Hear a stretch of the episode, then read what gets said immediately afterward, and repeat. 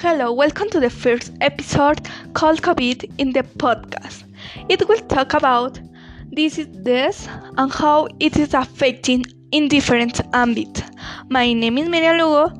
We began starting by talking about what COVID-19 is. This the pandemic that is affecting in all the course some of these symptoms are fever, high, headache, among others.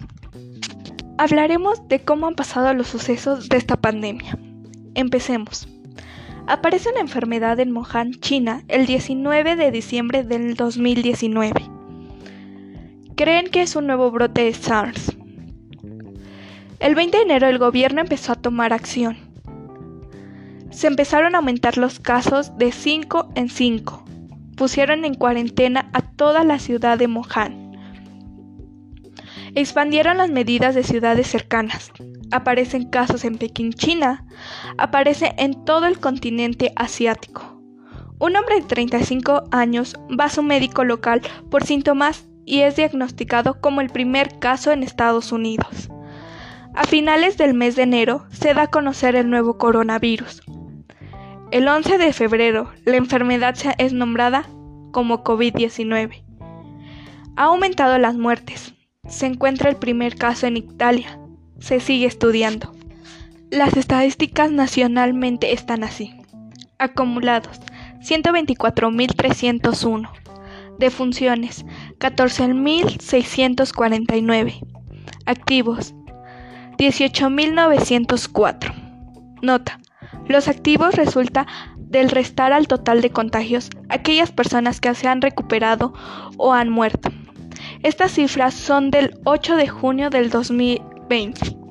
Otro tema al tratar es el consumo de energía. Ha aumentado con la pandemia por el hecho de que ahora todos estamos aislados en nuestras casas porque, porque buscamos distraernos en algo y lo que hacemos es estar en aparatos electrónicos. Les pongo el ejemplo de mi casa. Vivimos seis personas. En cada cuarto hay una televisión. Todos tenemos un móvil y tenemos que cargar la batería. Se utiliza a todas horas la luz eléctrica, entonces está aumentando la demanda de la energía. Bueno, también vamos a realizar una comparación del daño del virus de la pandemia con un virus que daña el sistema de cómputo. Para ser realistas, sabemos que no es lo mismo, pero es un ejemplo. El virus de la pandemia podemos evitarlo quedándonos en casa, lavarnos las manos, usar gel antibacterial, salir nada más una persona por familia y esa, y esa persona que está usando cubrebocas, guantes de preferencia. Así podemos evitar un virus en el sistema poniendo las, los antivirus a las PC limpiándolas adecuadamente para prevenir algún tipo de virus. Existen diferentes medidas para prevenirlas, así como también para la pandemia. Comenzaremos con la entrevista a la señora Lucina Salinas García. Buenas tardes, señora Lucina. Le haré unas preguntas para que las conteste a su leal saber y entender. Buenas tardes. ¿Cuál es la primera pregunta?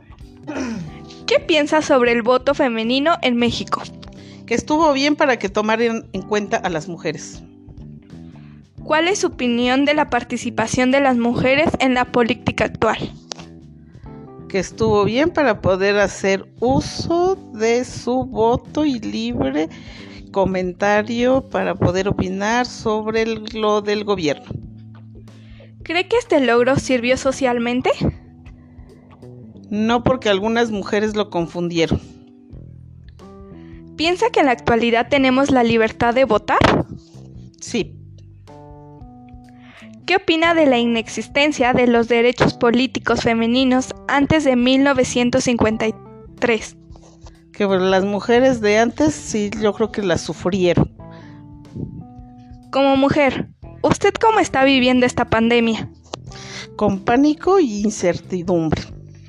Gracias por su tiempo, le agradezco su amabilidad para contestar las preguntas realizadas.